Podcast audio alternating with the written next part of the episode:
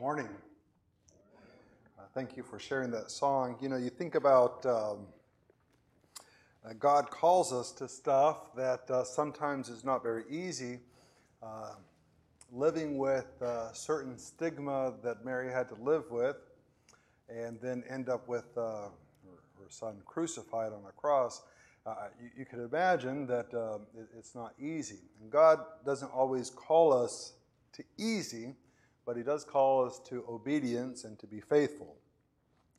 Uh, we have had a busy weekend here at the church. Friday we had uh, the kids went out caroling. Last night there was a, the Spanish ministry had a, a fellowship and uh, a meal, and there was uh, several invited guests and uh, great time of testimonies, and then we have service today. So it's been a a full weekend.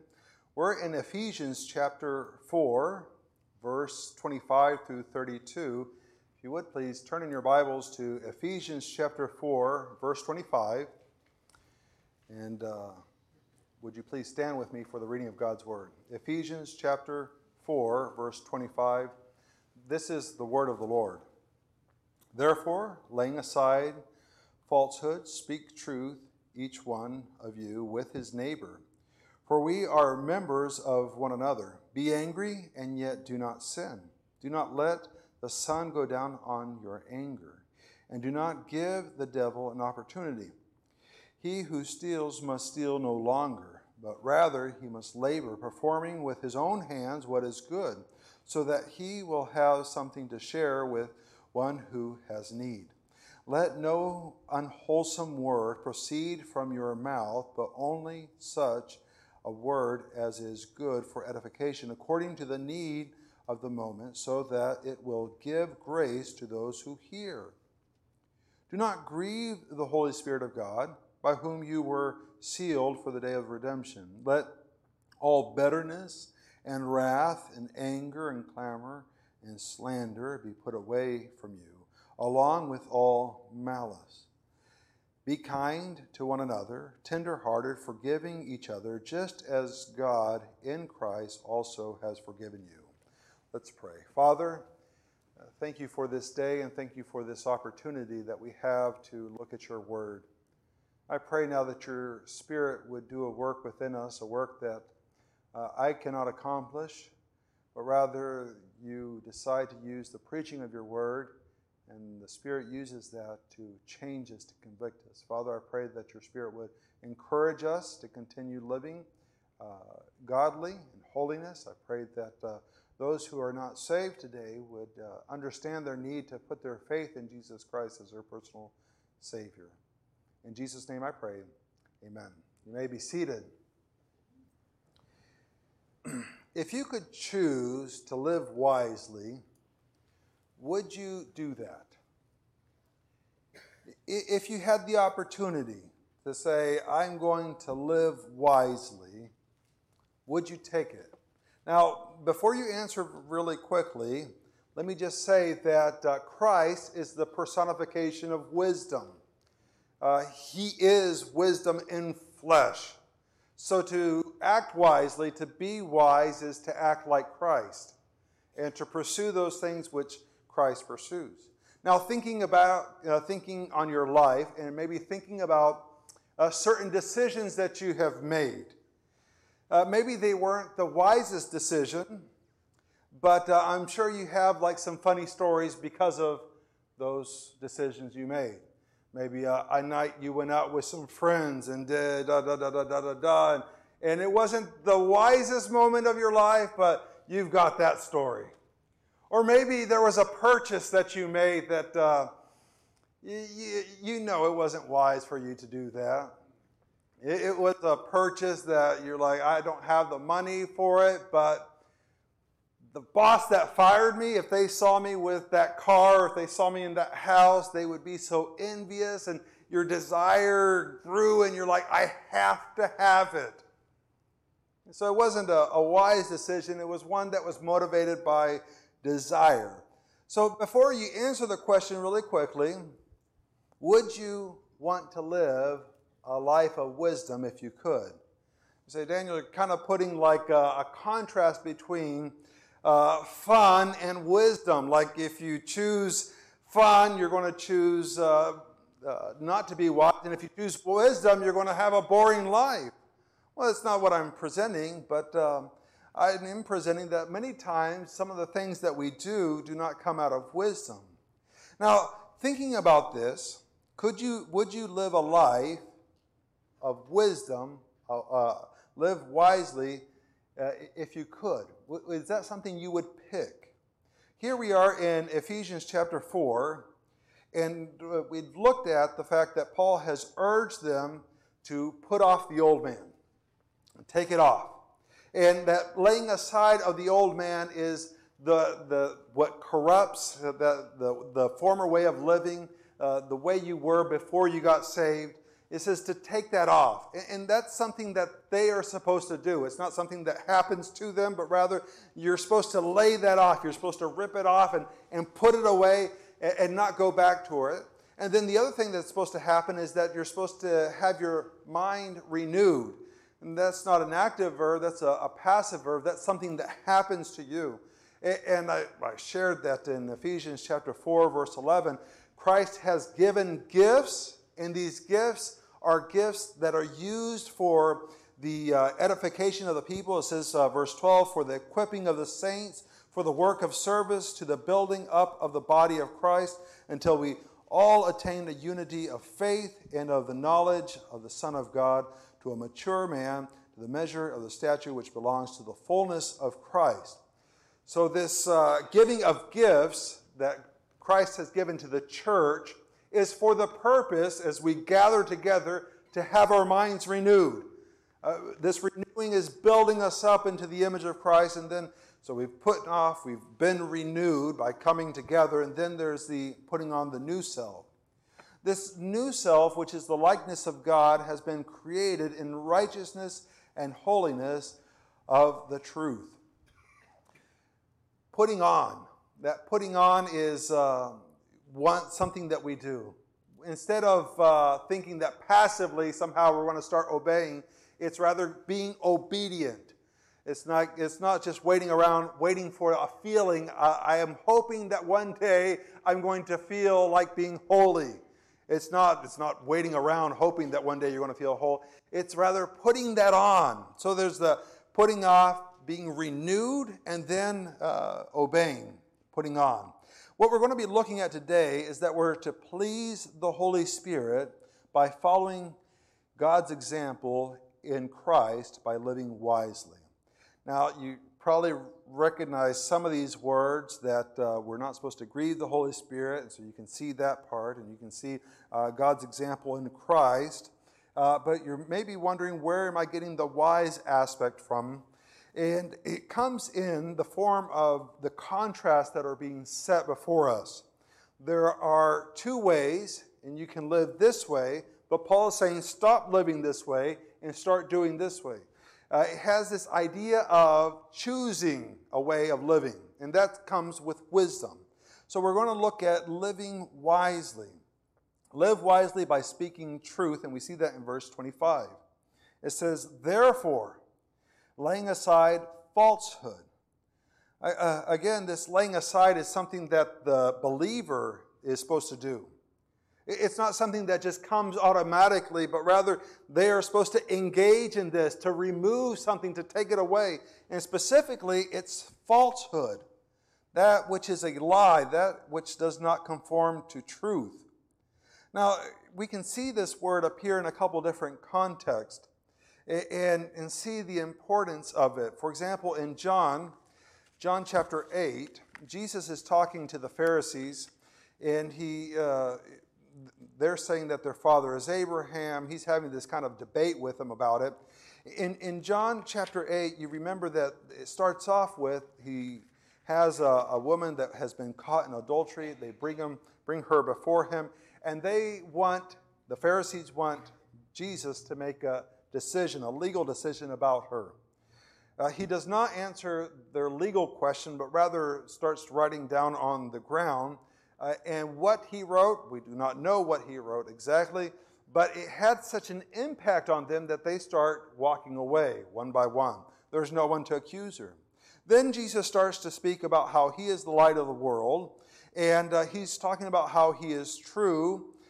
And then he starts engaging again with the Pharisees, and in verse 44, uh, he talks about, he says, uh, you, uh, you are of your father, the devil, and you uh, want not uh, to do the desires of your father, he was a murderer from the beginning and does not stand in the truth because there is no truth in him. Whenever he speaks a lie, he speaks from his own nature, uh, for he is a liar and the father of lies. So to be engaging in falsehood is to side yourself with the father of lies rather than siding yourself with, with God. We're going back to Ephesians, but we're going to take a little detour in Romans chapter 1. Romans chapter 1, uh, Paul's writing, and uh, we, we kind of saw this in verse uh, 18 that he presents these individuals who are not worshiping the Lord, they're not seeking after God. Rather, they're, they're not glorifying God and they're not being thankful to God.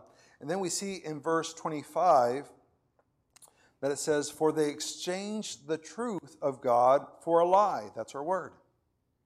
Uh, they exchanged the truth of God for a lie and worshiped and served the creature rather than the Creator, who is blessed forever. Amen.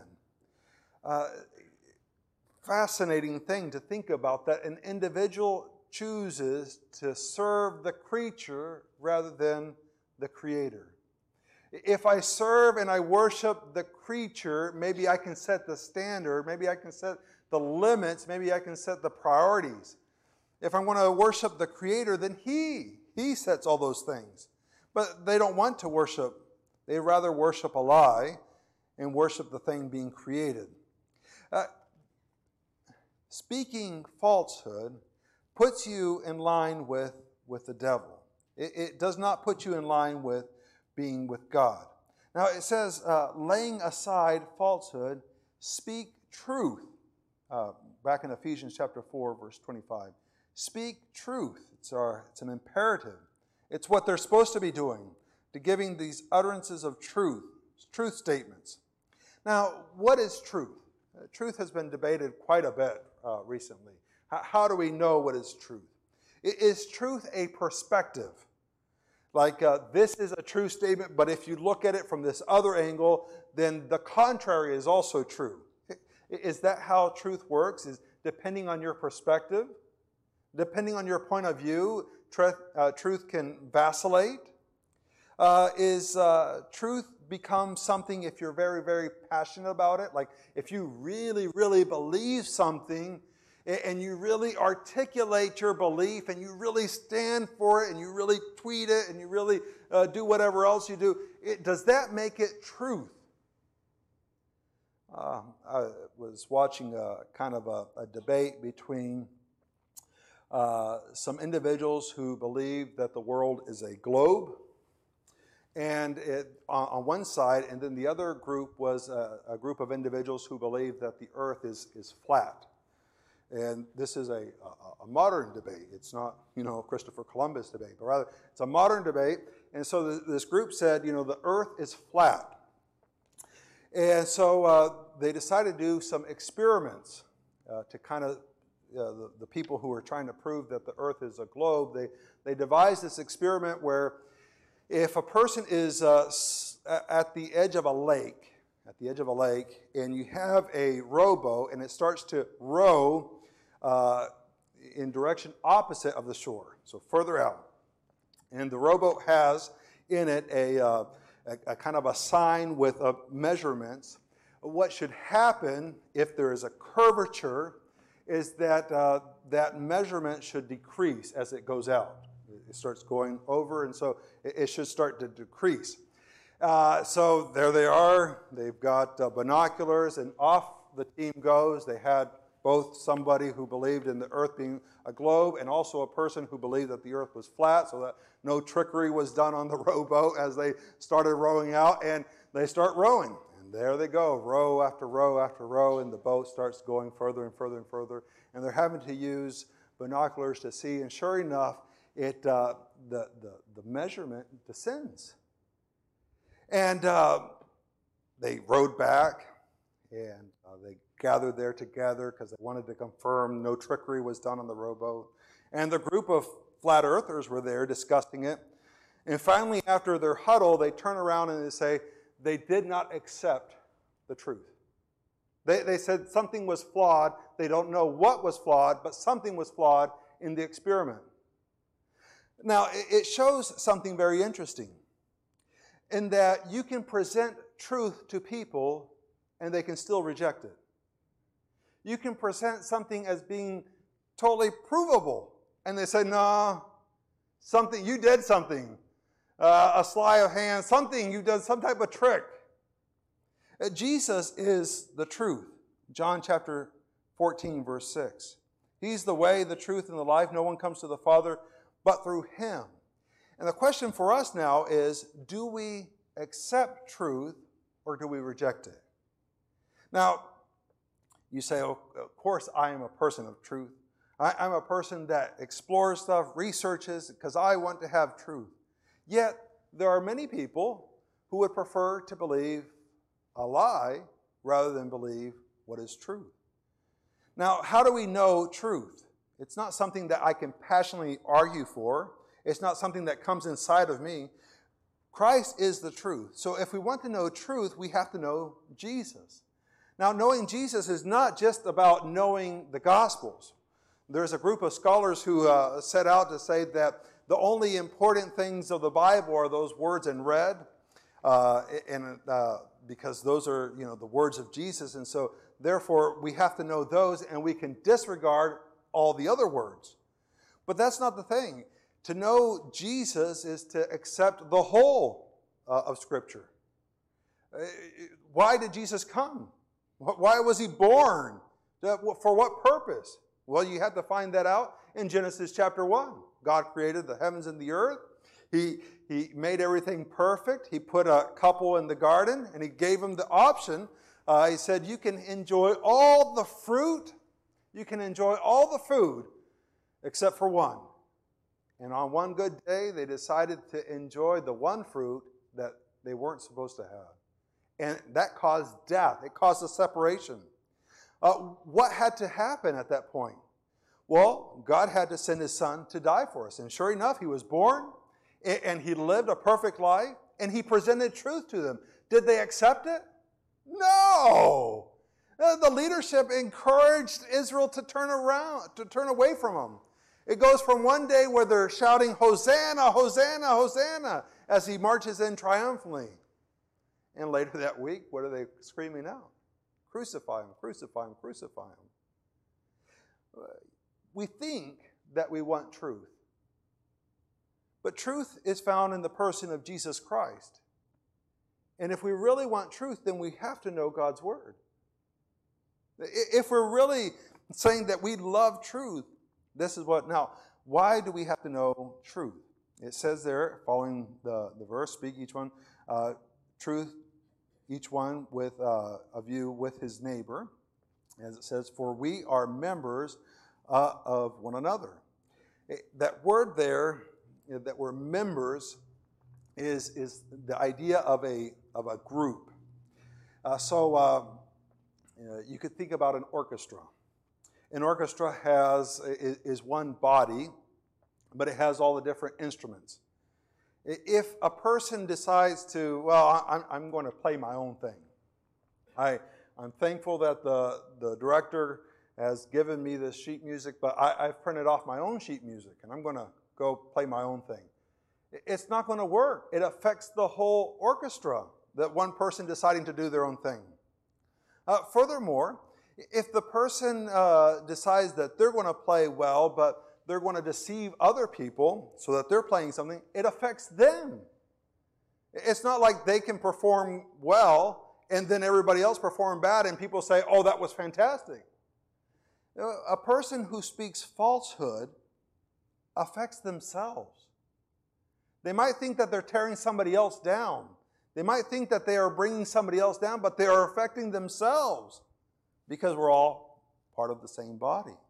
Now, uh, thinking about this, we're to live wisely by speaking truth, but we're also to live wisely by controlling our reactions. And we see that in verses 26 through 27. Uh, to live wisely by controlling our reactions. And we see that in, in verse 26. It says, Be angry. It's a passive where something has been introduced into your life, and now there is wrath, there is anger, there's an emotion response to a situation. But, it says, and yet do not sin. There's our imperative. Do not sin. Uh, we live in a time where you hear many times people say, uh, I, I only smacked you around because you made me upset. As, as my sinful reaction there was dependent upon what you did. Well, that's not how it works. That's not, we don't get a free card just because people do stuff to us we still have to live in holiness. That's the whole point that we're seeing. We no longer walk as the Gentiles walk, in the futility of their mind, being darkened in their understanding, excluded from the life of God because of the ignorance that is in them. Uh, we're to lay that aside. So a situation comes into your life and it angers you. Well, you're not supposed to sin. Uh, it's, it's prevalent, this idea that if somebody has done something to you, then that justifies a certain reaction. I was listening on the news. It was talking about the person that went in and and uh, shot the kids over in Uvalde in that school.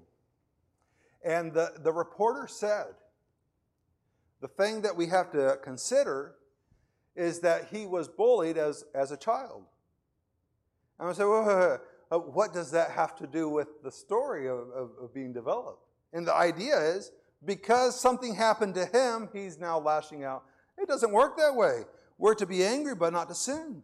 It says, don't let the sun go down on your anger. Now, there are some people who take this a, a very literalistic way. And it's not supposed to be taken literalistically.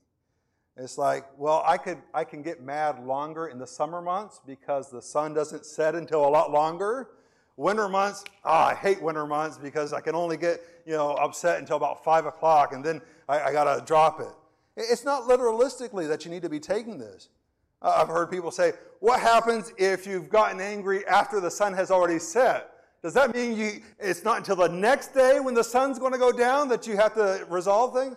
No, it's not supposed to be taken literalistically. It's a figure of speech giving an idea of a termination of something, something coming to a conclusion. There's individuals who live with anger for stuff that happened years ago. The people don't even know that they have done something to them, but they live with that anger inside of them. It's like a chain around them. They just go on and on. You don't know what happened to me at this church. You don't know what happened to me on the Christmas Eve. I wanted that fire truck, and my dad did not get me that fire truck. And now I am the way I am. Like, oh my word, did your dad even know that you wanted a fire truck? Just go buy a fire truck and be done with it. No, no. The idea is to give resolution to things. Now, I'm not saying that this is giving people a free card, as if injustices aren't injustices. They are. But what is being presented here is living wisely. And you cannot hold on to anger and become more Christ like. You, you just can't. Now, as we think about this, we see verse 27, it kind of gives us this um, idea here. It says, And do not give the devil an opportunity.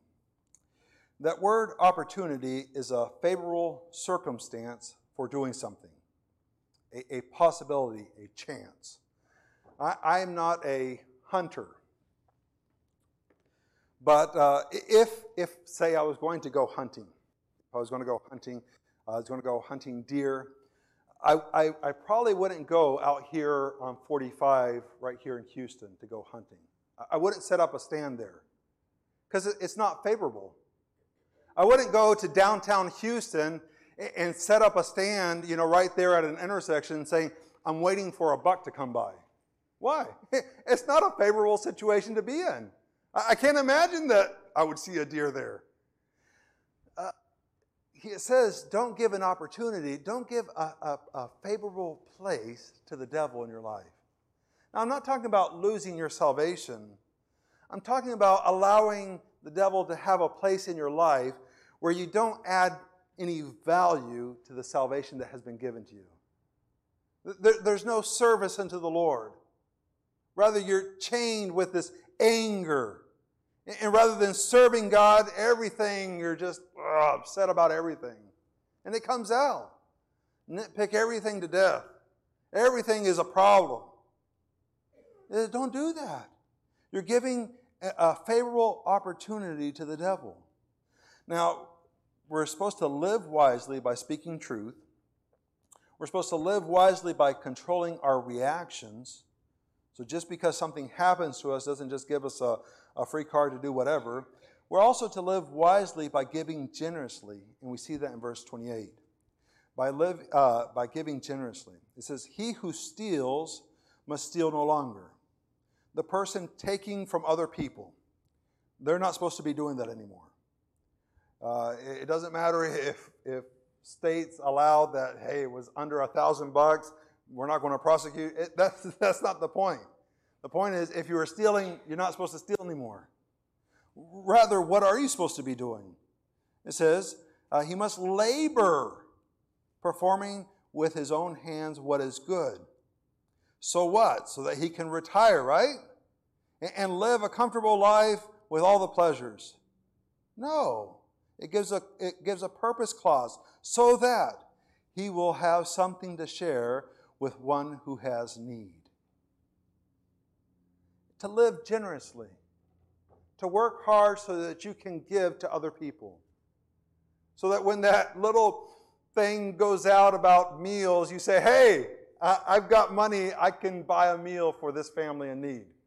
When the angel tree shows up, you're like, hey, I can sign up and and take on one of those angel trees. When other opportunities show up and there's a need, you say, hey, I can, I, I can participate in this. Why? Because no longer stealing, rather working, and they're living generously. Live wisely by giving generously. It takes a change of perspective from self towards others. To use the talents that God has given you so that you can use. Now, it implies that there, we're always going to have needy people. It, it does. But if God gives you the opportunity to work, you work so that you can share with other individuals. Look for opportunities to serve. So we live wisely by speaking truth, live wisely by controlling our reactions, and we live wisely by giving generously, then live wisely by building people towards Christ likeness. We see this in verse 29. It says in verse 29 let no unwholesome word proceed from your mouth. Let no unwholesome word, uh, but only such as a word is good for edification. A lot gets said, a lot of words are communicated. And we live in an age where there's all types of social media and we can, uh, we can communicate continuously. But we're not supposed to use words that are unwholesome. Rather, they're supposed to be words that are for edification. Now, he started off by using communication. And he said in verse 25 to lay us all uh, aside falsehood and speak the truth. Now, to edify somebody, it has to be a truth statement. Like, it, doesn't help anybody at all to say something nice that's not true. You know, uh, the person comes in all you know shoveled. You know, you look so handsome today. You know, that doesn't help the person. You know, um, I'm not sure that that coordinates. You know, it, it, but you don't. You, saying false things doesn't edify the person. But, but not all true statements edify. Not all true statements edify a, a, statement has to be true to edify, but not all true statements edify. And I'll give you an example. I've uh, always been a, a, little bit on the, uh, not a little bit, a, a, lot on the on the larger side. In Spain, they call it the person is strong. You know, I, I like that. Uh, not fat, they're strong, you know. And uh, they're like, Daniel is strong. I'm like, yeah, I like that. Uh, so, uh, as a kid, I've always been uh, obese, and so as a kid, I had uh, good, good, good church friends tell me, uh, Daniel, you're, you're, you're rather fat. And uh, was that a true statement? Oh, it, it, was a true statement. It wasn't a lie, it, it was true. Did it edify? I'm still working on the edification process of the statement. I'm not sure how. I'm sure at some point I'll figure it out how that was to help me grow in my life. But not all true statements edify, build the person up. Now, what are we edifying the person towards? Well, we've already seen that it's to the likeness of Christ. So the person acts more and more like Christ and less like themselves. We have a lot of words that we communicate, but not all the words are edifying. How is this edification supposed to happen? What is it supposed to do? It says, according to the need of the moment, so that it will give grace to those who hear. Grace. If we were able to somehow record a week's worth of our conversations, and then we sat down and started listening to it, how many of our conversations would we say, oh, they, they give grace? They're gracious people as they talk. Or would we have a different opinion about our speech? Would it say, this person really lacks grace? They, they don't build anybody up at all. They tear one person down and tear another person down. And, and all they do is just tear them, tear everybody around them down. He says to give grace. Now, building people up requires to be thinking about what they need for that moment. It, it requires a lot of wisdom. Uh, telling somebody when they're already down, you could have done a lot better, that's probably not the best moment to, to, to say that to them. It might be true, but it's to look to edify and give grace to the people. So we live wisely by speaking truth, by controlling our reactions, by giving generously, by building people towards Christlikeness, and uh, live wisely by pleasing the Spirit. And we see that in verse 30. It says, Do not grieve. And that word for grieve has the idea of uh, cause of severe mental or emotional distress, to irritate, to offend, to insult. And, and the person who we're not to do this to is to the Holy Spirit of God. Uh, we know from John chapter four, uh, 16, verse 14, he's talking, Jesus is talking to his disciples, and he's telling about how he's about to send the Holy Spirit. And the Holy Spirit is supposed to have this ministry that it says is going to glorify the Son. Therefore, the actions that we do that would not grieve the Spirit is that we would act more and more like Christ and less and less like ourselves. Less and less with our desires, less and less to those things that we want to see, and more and more embracing what Christ would do.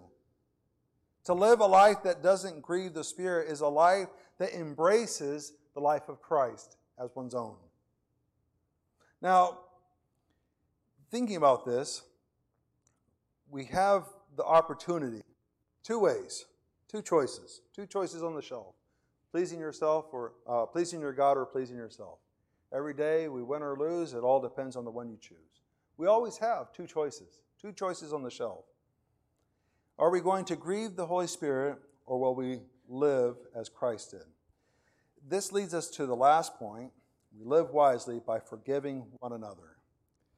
Verse 31 and verse 32. It sets up a strong contrast in our reactions. Let all bitterness, which is this uh, anger that turns into this very sourness inside the person, where they're processing, thinking about over and over again. Wrath, which is an emotional reaction. Anger, clamor, it's yelling. Slander, speaking bad about people. And what are you supposed to do with these things? You're supposed to put it away along with all malice. The, the word has this idea of the intent of why one does something.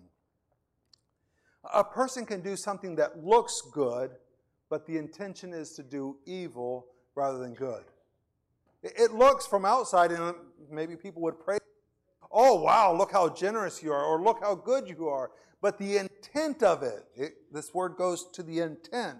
The intent is to cause harm. It says, put those things away. Don't, don't be doing those things anymore. Cast it away, throw it away. In contrast, be kind to one another, tenderhearted, which is the idea of compassionate. Being proud uh, really puts a damper on being compassionate. If you don't realize you need compassion from the Lord, if you don't realize that, it's very hard for you to share compassion with somebody else. If you think I've got I've got all my life together, what's your problem? You know, it's very hard to be compassionate towards other individuals. It says, be compassionate, forgiving each other. How? We have this example. Just as God in Christ also has forgiven you. He's forgiven. Daniel, you don't understand what that person has done to me. You, you don't understand the hurt. You don't understand how they took advantage. You don't understand, and on and on we could go. I'm not trying to justify that person that has done something to you. I'm not trying to say that wasn't a real problem. It, it, it was. But in contrast to our offense to God, the offense that other people do towards us is, is really small. And if God forgives us in Christ, then we're to forgive one another. That's, that's the example that we have. We're to please the Holy Spirit by following God's example in Christ by living wisely. If you could live wisely, would you do it? It would require for you to put away the old self, have your mind renewed, and live by putting on the new self, uh, which is in righteousness and holiness. Maybe you can't do that today because you've never accepted Christ as your Savior. Oh, you, you know, you have some stories, you know some Bible stories, but there's never been a moment in your life where you have accepted what Christ did as the only thing that could save you from your sins. You, you won't be able to live this way because you don't have the empowering of the Spirit who sealed you until the day of redemption. I would uh, invite you that if that's you, that, that you would talk to someone beside you, that, that you would come forward at the time of invitation. I would love to share with you how you can have a relationship with God so that you can start living this way. Other of us might have already accepted Christ as our Savior, but we haven't been putting into practice the laying aside. We've been busy so we haven't been coming to church, and so therefore our minds have not been renewed. I mean, things aren't going to sell themselves, right? Spreadsheets aren't going to make themselves. Meals aren't going to be cooked themselves. And so we've been busy and we haven't been coming. And so we haven't been renewed. Therefore, we are not putting on the new self, which is in the likeness of God. I would encourage you, if that's true of your life, that you would make a decision that you want to put off the old self. This renewing of our mind is not something that you do in isolation in your devotions in the morning. Devotions are a great part, but the giftedness that Christ has done to the church is so that we can be growing. It's one of the sanctifying effects in the believer is to come together. And then we put those things into practice. We're going to have a time of invitation. I would encourage you to bow your heads with me now and let's pray. Father, I pray now as we consider this text, whether we've been still living sinfully or if we've been putting sinfulness aside, having our minds renewed and putting on the new man. Father, if there is someone here that's not saved, I pray that today uh, they'll accept Christ as their Savior. So that they can start living this way. Father, for the rest of us that are saved, I pray now that you would just convict our hearts and show us those areas that we need to put away so that we can live wisely for your honor and glory. In Jesus' name I pray, amen. If you would please stand with me as we sing this song of invitation.